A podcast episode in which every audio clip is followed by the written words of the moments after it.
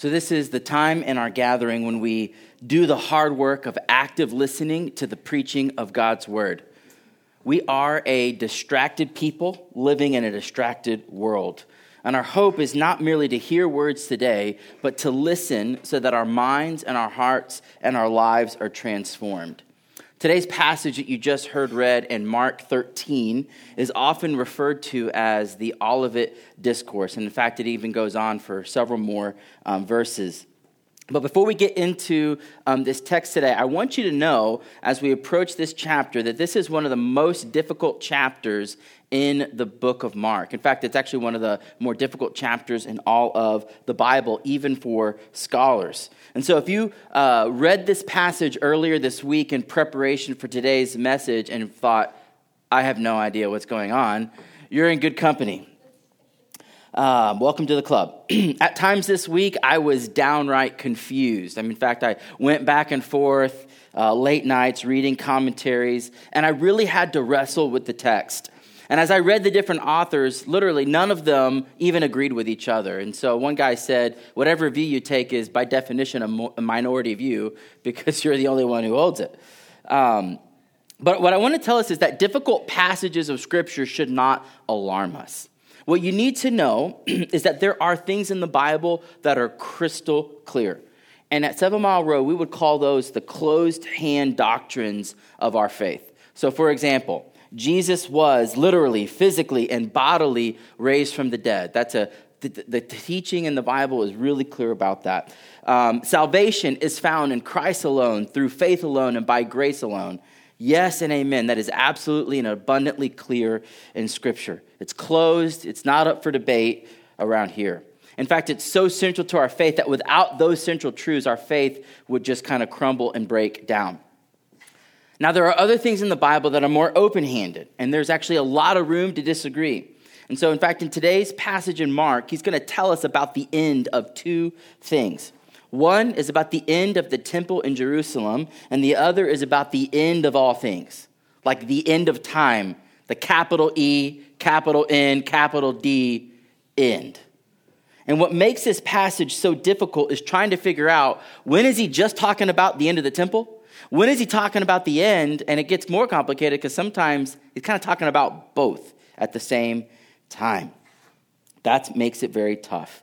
And so lots of people who genuinely love Jesus disagree on exactly how and when Jesus will come back. But here's the beautiful truth. No matter what position you take, no matter what, uh, uh, how you read the scriptures on that, what everyone agrees on is this Christ has died Christ is risen and Christ will come again. That is the core. That is the most important thing. That is a close handed doctrine. The how and the when and all of how the details all play out, we hold with an open hand here at Seven Mile Road. So, that being said, we should approach difficult passages like these in the scriptures with great humility. And at the same time, we're not going to shy away from them. We're not going to just uh, not preach on them or not talk about them because they're difficult. We can really be tenacious and dig in to the word this morning. So now let's, uh, let's pray and ask that God would give us that kind of humble, humble tenacity to go into the scriptures today. And so, Father, thank you that you have given us your word and that it is alive and it's active and it's true. And there is a word for us here today in these scriptures.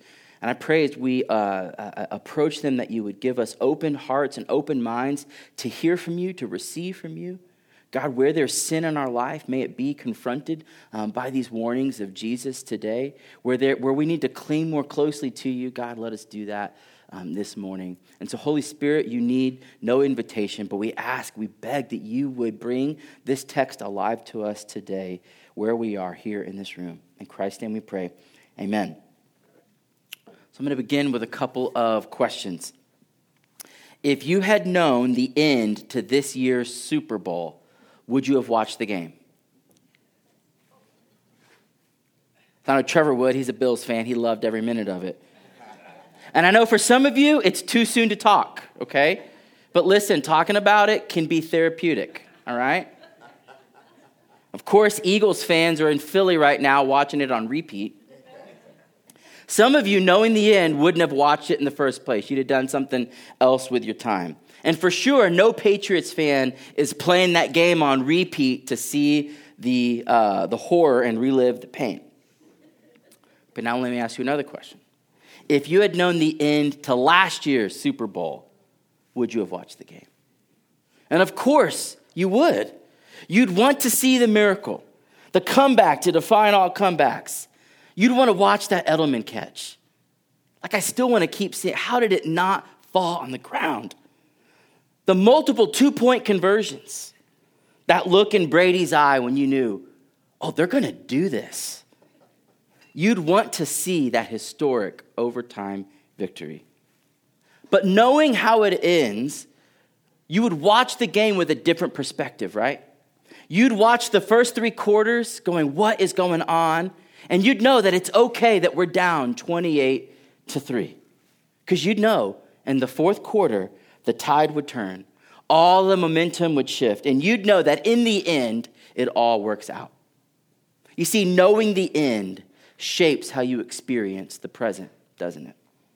Our passage today gives us that perspective. And our passage today, Jesus gives us a glimpse of the end so that it would shape how we go through the present. Now, he doesn't give us a 4K HD picture of the end. There's some places where it's a little bit fuzzy.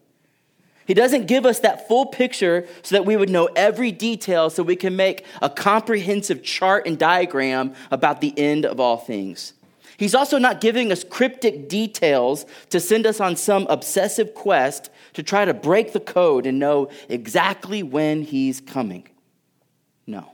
Our passage today shows that Jesus is far more interested in how we live as faithful disciples today, not drowning in endless speculation about the future. And so, as we jump into this text this morning, in the end, we are called to see this that we can endure through trials that we need to engage on mission and we need to expect his coming. And what we believe about the end will shape how it is that we endure through trials. What we believe about the end will shape how it is that we engage in mission to the work that God has called us to.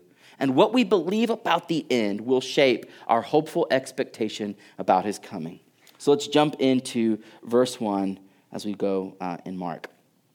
He says this and as he came out of the temple, one of his disciples said to him, Look, teacher, what wonderful stones and what wonderful buildings.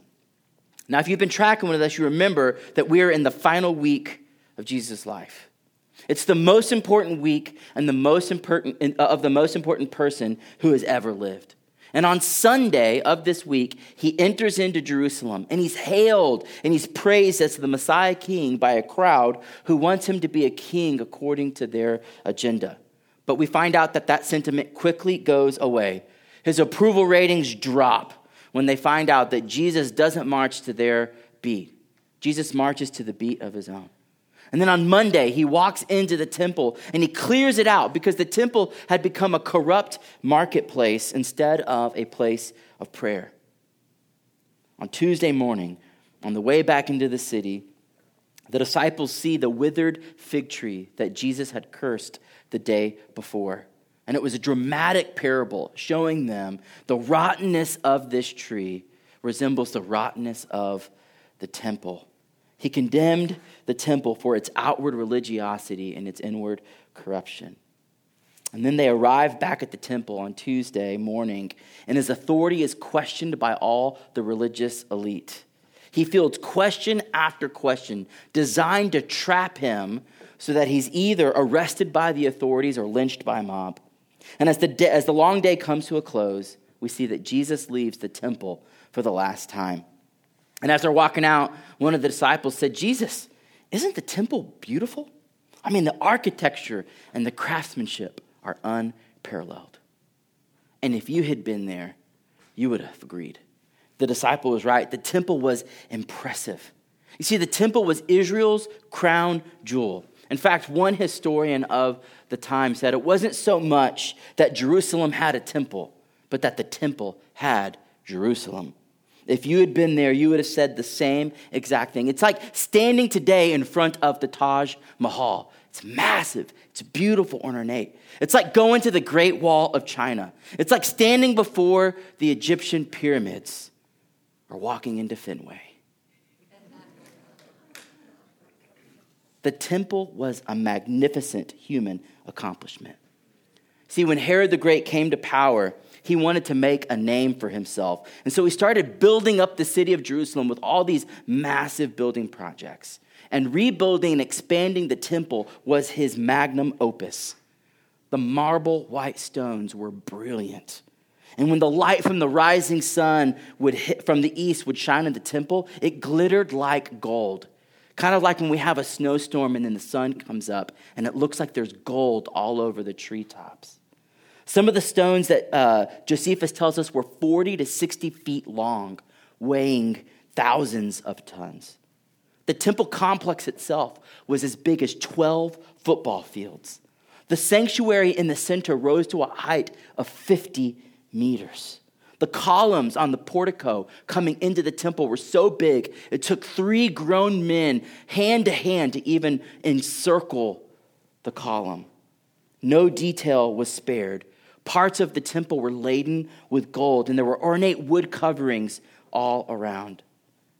There's not a single temple in the ancient world that rivaled this temple. See, Herod, Herod wanted to expand it and make it become a political hub and an economic hub.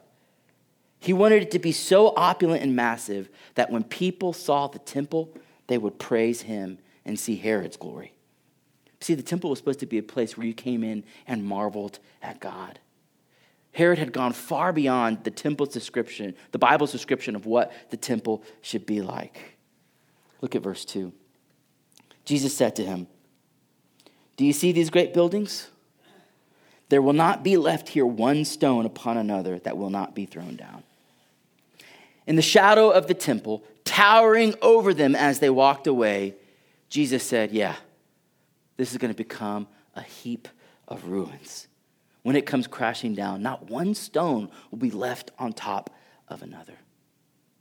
Can you imagine the disciples' reaction? Jesus' response must have shattered them. Like a system of cells that has become cancerous, Jesus is saying the temple is malignant and it needs to be removed. Look at verse 3. And as he sat on the Mount of Olives opposite the temple, Peter, James, and John and Andrew asked him privately, Tell us, when will these things be, and what will be the sign when all these things are about to be accomplished? So, what happens is they leave the temple, they walk about a half a mile out of the city to the Mount of Olives, which rises about 300 feet above the elevation of Jerusalem. So, from that place, they have this like panoramic view of the city of Jerusalem and the temple. I bet it was a quiet walk, that half mile. And finally, as they get to a resting place, one of the disciples is like, Hey, about that bomb you dropped back there with the temple. Can you let us know when that's going to happen? Can you let us know how things are going to play out? Jesus, when will these things be? And what will be the sign for us to know it's about to go down?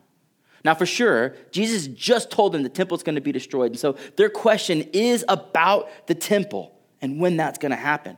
But you see, you have to understand for disciples, for Jews, the temple is not some accessory to their faith, it's not some other thing. It's absolutely central to their faith. You see, the temple is where they go to have their sins atoned and paid for. It's what, it's what enables them to have a relationship with God. So when they hear the temple is coming down, it impacts them in a deep and profound way. And they want to know, well, when is this going to be and how?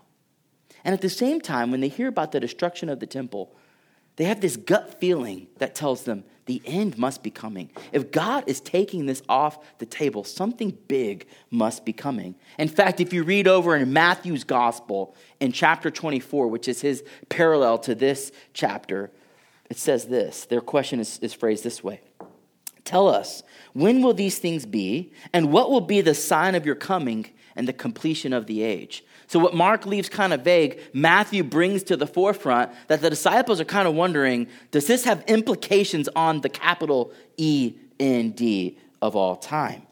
And see, they would have associated the destruction of the temple with coming judgment.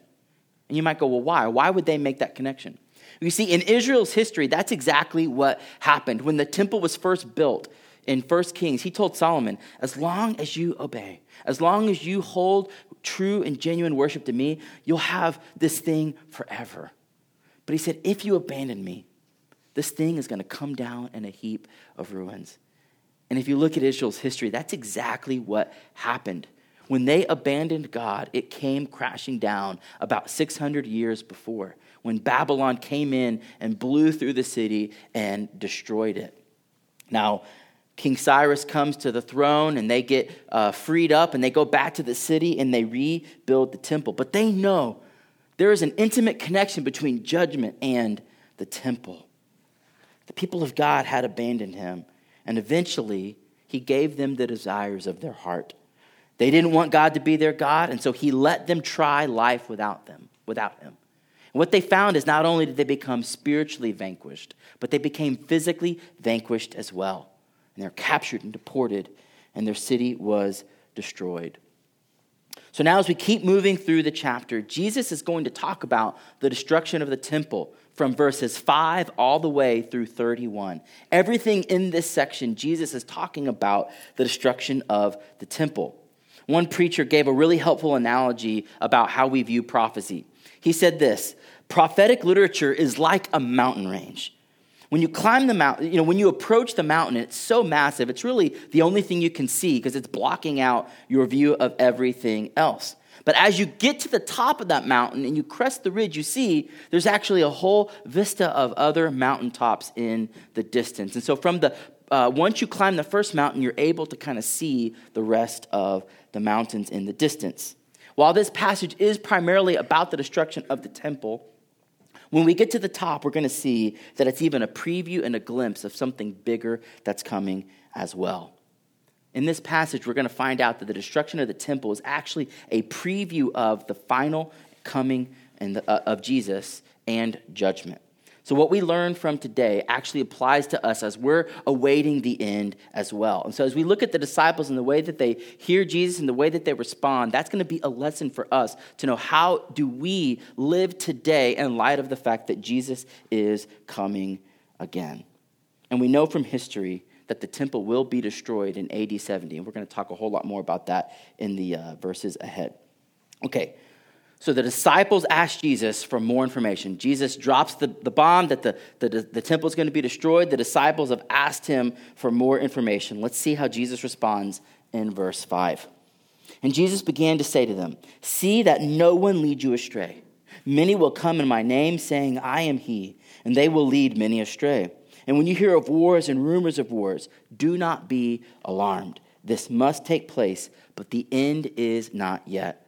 For nation, verse 8, will rise against nation and kingdom against kingdom. There will be earthquakes in various places and famines. These are but the beginning of the birth pains. So, right here, Jesus lays out a series of warnings and exhortations about what they can expect to come up in the weeks and the months and the years leading up to this destruction of the temple. But if you notice here, he's also telling them to be patient because these are just the beginnings of the birth pains. These just let you know that labor has started, but it's not yet time for action. And so he tells them, in the midst, as you're waiting, do not be led astray.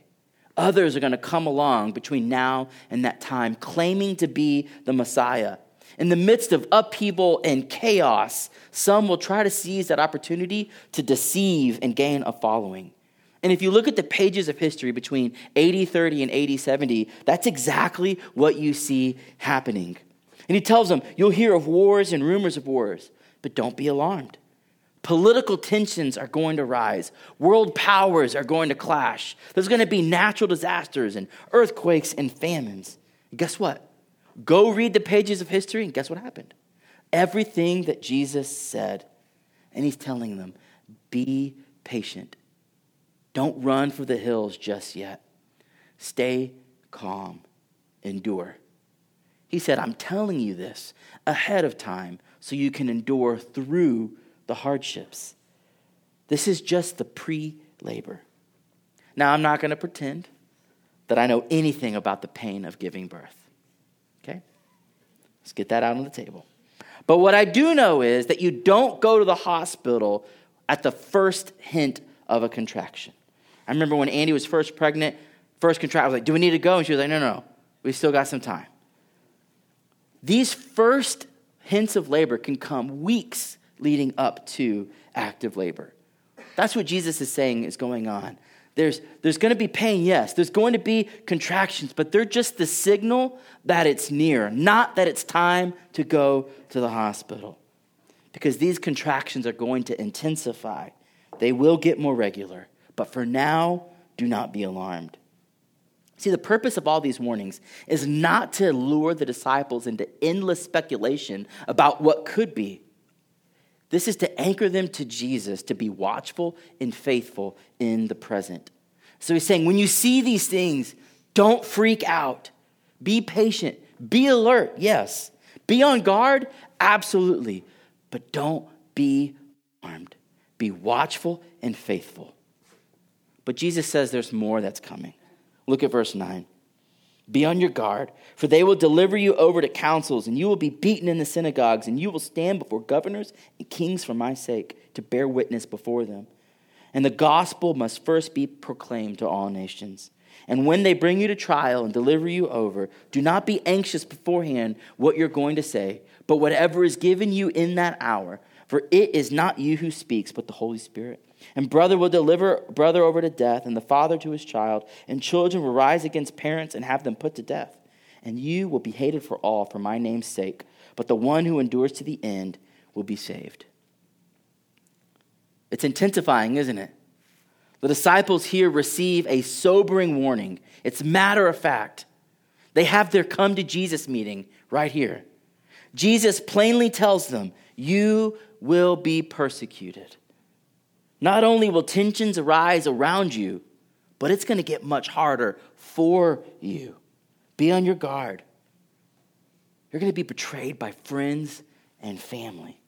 This persecution is going to impact even the most intimate of relationships. And Jesus tells them eventually they're going to be handed over to councils. They're going to go on trial before kings and governors. They're going to be beaten, and even some of you will be killed it's going to feel like the whole world hates you. But did you notice? Their suffering and their persecution will not be purposeless. It will provide an opportunity for the gospel to go forth. You see, if you look at the early church history in the pages of the book of Acts, their persecution actually serves to further the gospel, not hinder it. See, they thought if they if they tightened in on these early disciples, if they persecuted them, that they would keep their mouths shut. But it actually served the opposite purpose. We find in early church history and in the book of Acts that the persecution just proliferated the spreading and the furthering of the gospel. So they don't need to be anxious about what they'll say when they're under persecution because Jesus says the Holy Spirit will be with you. God Himself will be with you and give you the words that you need to say. And the pages of history tell us that that's exactly what happened. Despite persecution, nothing stopped the relentless advance of the gospel. In the book of Acts, we see a detailed uh, account of the early expansion and growth of God's kingdom as church after church after church is planted. And you know what happened when the disciples went on trial? It says that the persecutors even marveled at how these uneducated fishermen spoke with such resolve, such clarity, and such passion, because the Holy Spirit showed up and gave them the words that they needed to say. And as they were persecuted, the gospel spread and multiplied. And the writer of, of uh, Acts says that uh, the Lord added to their numbers daily those who were being, in uh, being saved. Like a mother in labor the birth pains validate her as a mother. It speaks to the coming joy of new birth and new life. See, rather than impeding life, the birth pains actually serve to usher in life. And that's what Jesus is telling his disciples. He's not giving them an exact date, but he is giving them a glimpse of the end so that they would, uh, it would shape how they endure through the trials. He's calling them to faithful endurance to the end.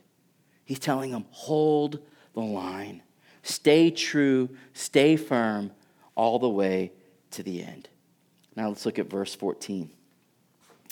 When you see, verse 14, the abomination of desolation standing where he ought not to be, let the reader understand. Then let those who are in Judea flee to the mountains. Okay, we're going to stop right there. Everything before has been about these birth pains. Now Jesus is going to tell them when they know that the time has come. Jesus is going to give them a sign when they know it's time to head for the hills. When the temple when the end of the temple is finally at hand. He says, "You'll know it's time when you see the abomination of desolation." And then he says, "Let the reader understand." Now I had to laugh at Mark this week when I read that cuz I was like, "Well, this reader doesn't understand."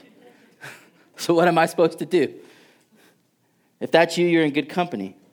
Now, when we read those words, we don't immediately know exactly, we may not uh, immediately know exactly what Mark is talking about.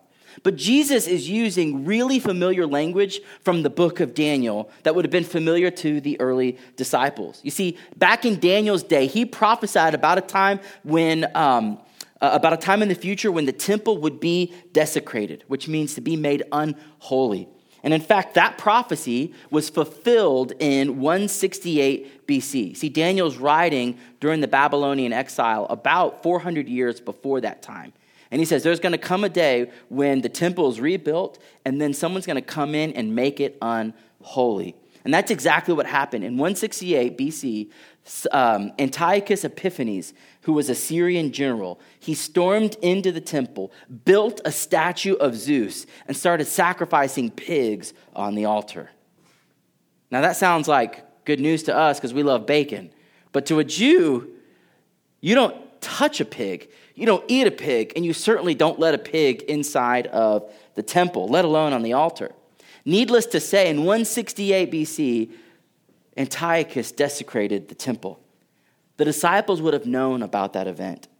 See, this would have been like 9 11 for them. See, right away, when I said those words, 9 11, what happened to you? I don't even have to explain myself. You know exactly what I'm talking about. All the memories, all the emotion, immediately with two words, comes flooding back into your mind. You know exactly where you were on that day.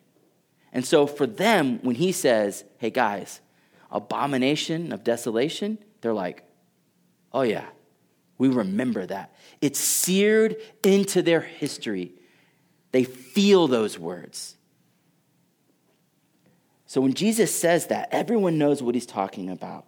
And he says something like that is coming again. And when something that epic happens, you will know it's time to go. But Jesus says this time it's going to be even worse than the last which they're going, geez, that was really bad. Like, imagine something worse than 9 11, right? He's saying it's going to be even worse than that. And so, when you see someone storm into Jerusalem, heading into the temple, it's time to run. Now, look what he says in verse 15. Let the one who is on the housetop not go down, nor enter his house to take anything out. And let the one who's in the field not turn back to take his cloak. And alas, for women who are pregnant and for those who are nursing infants in those days, pray that it doesn't happen in winter. For in those days there will be such tribulation as has not been from the beginning of creation that God created until now and never will be. And if the Lord had not cut short the days, no human being would be saved. But for the sake of the elect whom he chose, he shortened the days. And then, if anyone says to you, Look, here is the Christ, or Look, there he is, do not believe it. For false Christs and false prophets will arise and perform signs and wonders to lead you astray, if possible, even the elect. But be on guard. I've told you these things all beforehand. See, before he said, be patient, be on guard, but don't be alarmed, right? He said, wait it out, trial, persecution, it's all going to come, stay firm to the end. Now he says, when the desecration happens, run. He uses language that suggests urgency and expediency, right? He's like, if you're on the top of your roof, don't go down into the house to gather your things. Climb down on that outside ladder and run. If you're in the field working, it's time to go. No time to go back and get your cloak. And for those women who are pregnant or nursing, it's going to be tough to run, but you have to. Pray it doesn't happen in winter when all the ravines are filled and flooded and it's hard to cross. The terror that's coming will be such that you cannot imagine, like something you've never seen before. And if you go back and read the pages of history, it tells us that in AD 70, the Roman general Titus, who would later become a Caesar, entered Jerusalem and started terrorizing the city. People were ripped out of their homes and murdered in the streets. Soldiers began to plunder the city and they set it on fire. In fact, it had been Titus's plan to keep the temple intact because he wanted to build a Roman pantheon and thereby desecrate the temple. But the warpath and the fires caught up to him, and eventually the temple came crashing down. Over a million Jews lost their lives in the siege of Jerusalem. Josephus, who was a, a Jewish writer, historian at the time, said, It was so bad. Jerusalem was so completely leveled as to leave future visitors to the city no ground for believing that it had ever been inhabited. See, as bad as it was, with all that destruction, these verses tell us that, that God even cut it short, that He was merciful, cut short the days of the attack so that even some would be spared. And Jesus warns them again in the aftermath of this devastation, devastation, people will come up trying to lead you astray. And so he says, Run, be on guard. I've given you a glimpse into the end so that you can endure. Now look with me at verse 24. But in those days, after that tribulation, the sun will be darkened, the moon will not give its light and the stars will be falling from heaven, and the powers in the heavens will be shaken. Let's stop right there. Notice, as Jesus is kind of continuing his answer, he says, In those days after that tribulation, if you think about it, what is he talking about? Well, the days he just talked about in the tribulation that he just talked about. That's how we know he's still talking about the destruction of the temple. And now Jesus starts to borrow all of this poetic language. Every little phrase that I just read to you, you can find in the prophetic literature that Jesus would have been so familiar with. And so he's pulling all of this poetic language that has really powerful imagery. And he says, it'll be like the sun will be darkened and the moon will be blacked out. It'll seem like the stars have just fallen from heaven. All of that expresses darkness, doesn't it? I mean, when the sun is gone, the moon is gone and the stars are gone. What light can there be? He's saying, the light of the temple has been extinguished. Judgment has fallen. And it seems like all hell is breaking loose. And all that remains is darkness. And so it begs the question what will the people do without the temple? What will the people do without access to God? How will their sins ever be atoned for? How will their sins ever be paid? Will there ever be light again? Look what it says in verse 26. And then they will see the Son of Man coming in clouds with great power and glory. And then he will send out the angels and gather his elect from the four winds and from the ends of the earth to the ends of heaven. Did you see that shift there? It's a seismic shift. The focus of gloom turns to hope. So, where will the light come from when the sun and the moon and the stars are unable to light up the world? If hell has broken loose, how will heaven ever break in? Jesus says the answer is me. It's the Son of Man, Jesus Christ, the light of the world. When all competing lights have been extinguished, when all the light pollution is finally put out, in the deepest of darkness, the brightest of lights shines bright and clear. This passage speaks to the vindication and the glory of Jesus Christ. It's an allusion to Daniel chapter 7 when it says that the Son of Man ascends into heaven in great victory and he's vindicated and he's given all the honor and all the glory and all the power that was due to him. See, in the darkness of the temple ruins, the light of Jesus shines bright. All of his words are shown to be true. His life, his death, his resurrection are seen truly for what they are. So, what do you do when the temple is gone? When the temple is nothing more than a heap and a pile of ruins? See, Jesus said that he would destroy the temple and that in three days he would rebuild it again. What he didn't mean was that he was going to build up Herod's old temple again. He was pointing to himself, the true and greater temple. You see, the day that Jesus died, he hung on the cross. And the Bible says the earth went dark, the ground quaked, and it felt like hell was breaking loose.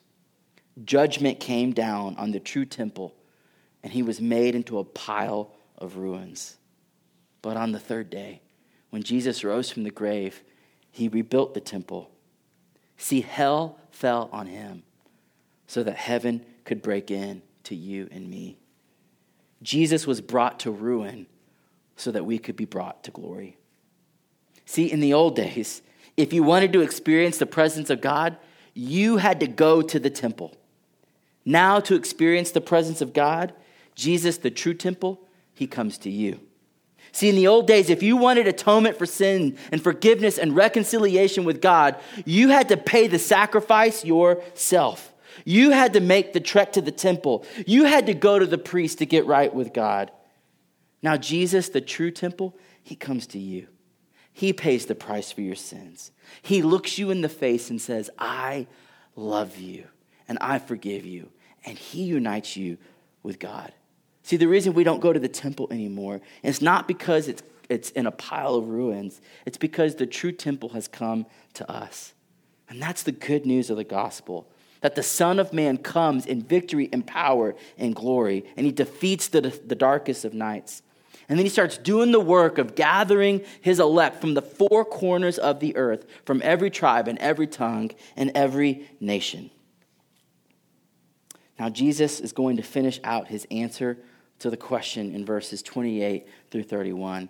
And he says, Listen, when you see these things take place, you'll know the end of the temple is near. In fact, he's looking at the disciples. He says, This generation, the one that's alive right now, you're going to see all of this play out in your lifetime. And true to his word, the, the, the temple was destroyed 40 years later within the lifetime of that generation. And so, what's the point of this really long 31 verses of scripture that we've just walked through? It's this endure through to the end. Trials will come, it will be hard, but Jesus is your light. Jesus is your hope. And if you are united to him, hell has fallen on him so that heaven could be offered to you. And because of that, you can endure even the darkest of nights. You can endure any kind of trial. Jesus said, I told you this ahead of time so that you may endure. Now we've just got a few more verses at the end to wrap this up. Look with me at verse 32. Concerning that day and that hour, no one knows, not even the angels in heaven, nor the Son, but only the Father. So he says, Be on guard, keep awake, for you do not know when the time will come. It's like a man going on a journey, and he leaves his home, and he puts his servants in charge, each with his work, and commands the doorkeeper to stay awake. So therefore, stay awake, for you do not know when the master of the house will come in the evening, or at midnight, or when the rooster crows, or in the morning, lest he come suddenly and find you asleep. And what I say to you, I say to all stay awake. See, there's a shift in language. See, Jesus has been talking about what happens in those days, in those days. But now Jesus says, that day, in that hour. See, that's very specific biblical language to speak about the final judgment. All throughout the Bible, the final day of judgment, when Christ returns, when it's really the end, the capital E end, it's always referred to as that day. So Jesus has just been talking about the destruction of the temple, and now he answers that gut feeling that the disciples had that that might also include implications for the end. And then Jesus finishes at the end of this long passage and says, But on that day, that hour, no one will know. He wants to be very clear, very direct about the timing of that final day. He says, drum roll please, no one knows. Not the angels, not even the Son of God. Only the Father knows. Period. Full stop. There's no secret code to break, there's no decoder rings. There's nothing hidden between the lines. He says, No one will know that hour. So, what do we do? Well, we've already said we endure through the trials. This section talks about engaging in mission with an expectancy of his coming. He gives us this analogy of this man leaving on a journey and putting his household in charge with his workers. And he's given them jobs and he's given them assignments. And he's saying, pay attention, stay awake. You're not going to know when I'm coming back. And while you wait for the boss man to get back, stay awake. Do the work that I've called you to do. And so in Scripture, we see what that work really is for believers. It's the work of the Great Commandment and the Great Commission. We're to love God with all of our heart, all of our soul, all of our mind, and all of our strength. That's our primary job description as believers. Love God, love Him. And then he says, Love your neighbor as yourself. And we're to go about making the work, doing the work of making disciples. See, if we loved our neighbor, we would make disciples. We would tell them about the love that we have found. Just like Jesus is the light of the world, we go out to be lights like him, made in the image of God, to be lights to a dark world. We're to tell our family and our friends about the love and the hope that we have found in Jesus Christ. Not in some annoying, overbearing kind of way this isn't a license to go be jerks and Bible beaters, okay? But in love, we tell about the hope and the love that we have found. He doesn't expect perfection, just faithful diligence to love God and to love others. And then he says, Stay awake. Did you notice it? It was like six, seven times in this passage. Stay awake. This means we're to expect his coming. Be diligent. Think it can come at any moment. We're so prone to drifting away, to get off focus, to get distracted or detached. And so he's saying, don't spiritually fall asleep. Expect his coming, long for it. Make it your grounding anchor of hope. Jesus has told us how it all ends. So let's let that shape how we endure through the trial, engage on mission, and expect his return. Let me pray.